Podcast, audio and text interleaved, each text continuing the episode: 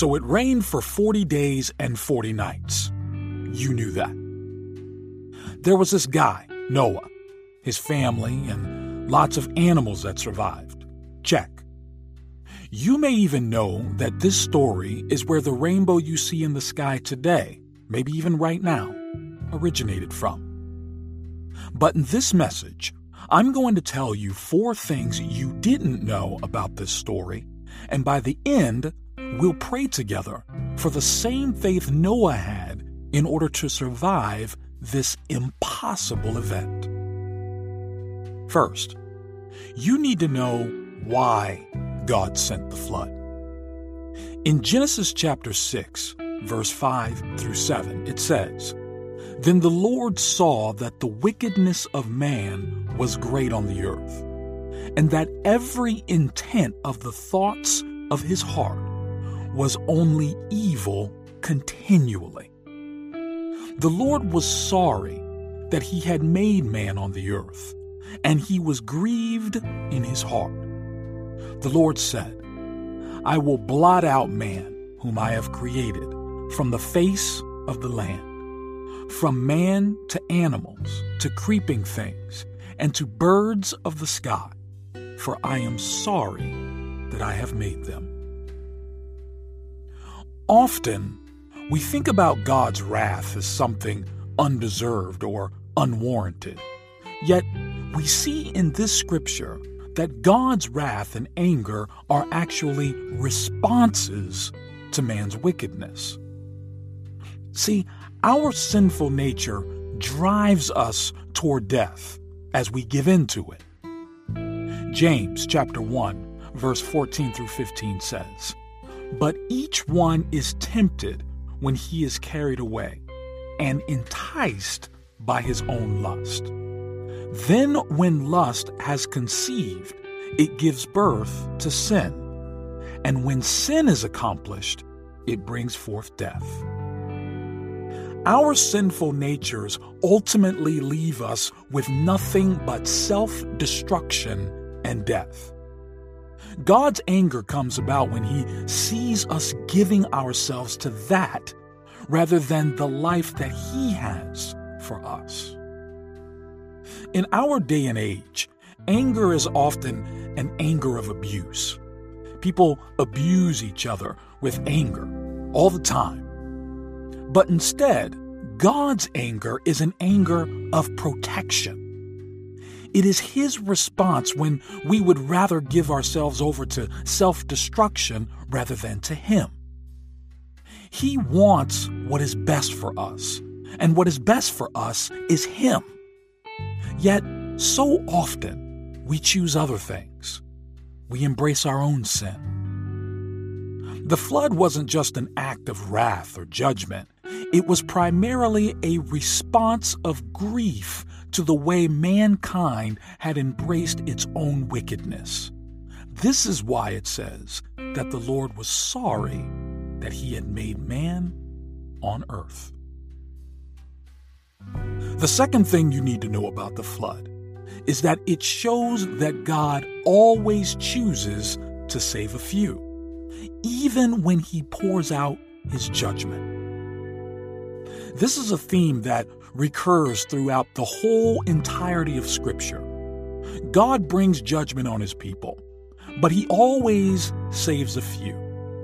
This is because he has chosen to always and continually work alongside humanity, even though humanity rebels against him consistently. God could have just wiped out all of humanity and started over. Yet, he chose to rather work alongside humanity and to save a few, saving Noah and his family so that mankind could start over. In Genesis chapter 6, verse 17 through 18, our God says, Behold, I, even I, am bringing the flood of water upon the earth to destroy all flesh in which is the breath of life from under heaven. Everything that is on the earth shall perish. But I will establish my covenant with you, and you shall enter the ark, you and your sons and your wife and your sons' wives with you. This is important as Noah is the first person with whom God enters into a covenant. So, as you read throughout the Bible, you will see this happen many times with people like Abraham, Moses, and David. God makes covenants with humanity and then works alongside humanity. The third thing you need to know is that at that point in time in the Bible, the weather on the earth was very stable. They didn't have natural disasters and things like the flood at that point. This then, think about it, makes Noah's faith even more significant, as he had really never seen anything like what God was describing to him. In Hebrews chapter 11, verse 7, it says, By faith, Noah, being warned by God about things not yet seen, in reverence prepared an ark for the salvation of his household, by which he condemned the world and became an heir of the righteousness which is according to faith. Noah showed an immense amount of faith in trusting God throughout this whole situation, and it was counted to him as righteousness. Similarly, we are often called to have faith in God through times when we can't see the outcome. We have all experienced, and we will all experience, times in our lives when we just aren't quite sure what the possibilities are going forward. God takes us through situations where we really badly just want to ask Him, What are you doing here? This makes no sense to me. What's going on? Yet we are called to tackle these situations with faith as Noah did. Noah had faith through all the ridicule and the mockery he received while he was building the ark. But he trusted that God knew the outcome. And each of us are called to do the exact same thing in our own lives, in our own situations. The fourth thing you need to know about the flood is that Noah's family's experience on the ark was probably not a nice one.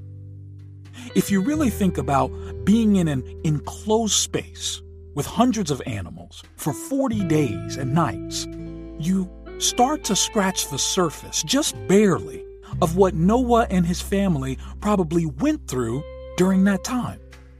Can you imagine? They probably had to have many systems in place to clear waste, to feed the animals, and to keep things relatively sanitary. The reason that I'm pointing this out is that we often see this story through the lens of a children's book.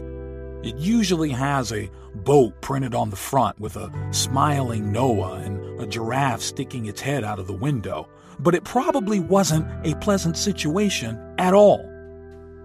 So when God is bringing us through our hardships, it isn't pleasant. In fact, most of the time, it just simply is not pleasant at all. Yet, it provides us with opportunities to build our faith in Him. Consider James chapter 1, verse 2 through 4.